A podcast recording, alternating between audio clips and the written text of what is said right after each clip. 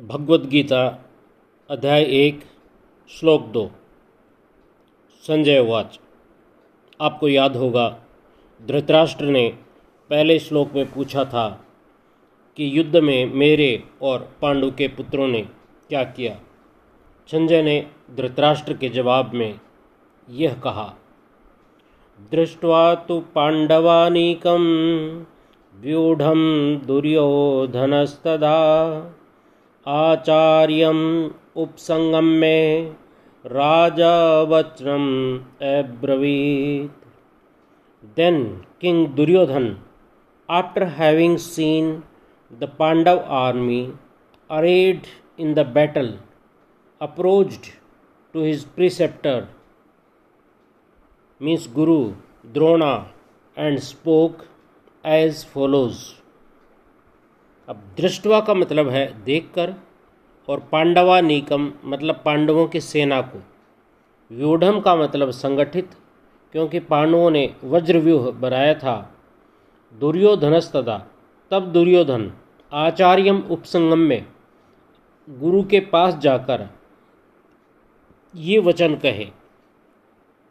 राजा शब्द दुर्योधन के लिए प्रयोग हुआ है। संजय ने जानबूझकर दुर्योधन को राजा कहा, जिससे धृतराष्ट्र प्रसन्न हो, क्योंकि वह यह सुनना भी चाहता था। दुर्योधन ने पांडवों की सेना को देखकर गुरु की तरफ़ कदम बढ़ाए, क्योंकि पांडवों की सेना बड़े सुचारू रूप से और शांत भाव से खड़ी थी। उसके पक्ष में धर्म और श्री कृष्ण थे। दुर्योधन को उसी समय द्रोणाचार्य के पास जाने के तीन कारण थे। एक तो द्रोणाचार्य के भीतर पांडवों के प्रति रोष पैदा करके उनका विश्वास जीतना।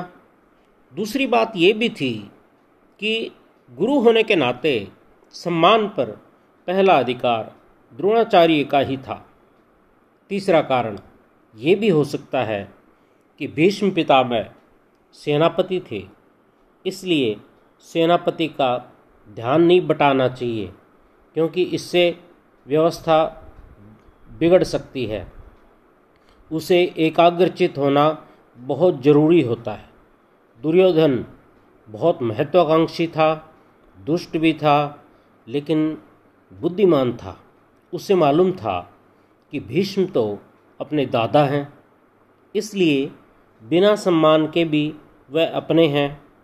द्रोणाचार्य, क्योंकि उसके परिवार से नहीं थे और थे महारथी, इसलिए द्रोणाचार्य से नज़दीकी बढ़ाना ज़्यादा ज़रूरी था, क्योंकि जिस आदमी से हमारी स्वाभाविक निकटता नहीं होती, उस आदमी को बहुत ज़्यादा मान सम्मान देकर भी अपने पक्ष में किया जा सकता है।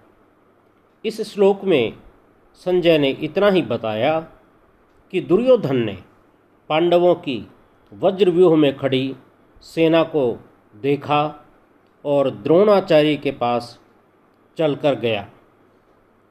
इससे आगे का हाल हम अगले एपिसोड में जानेंगे। मुझे सुनने के लिए आपका बहुत बहुत धन्यवाद। नमस्कार।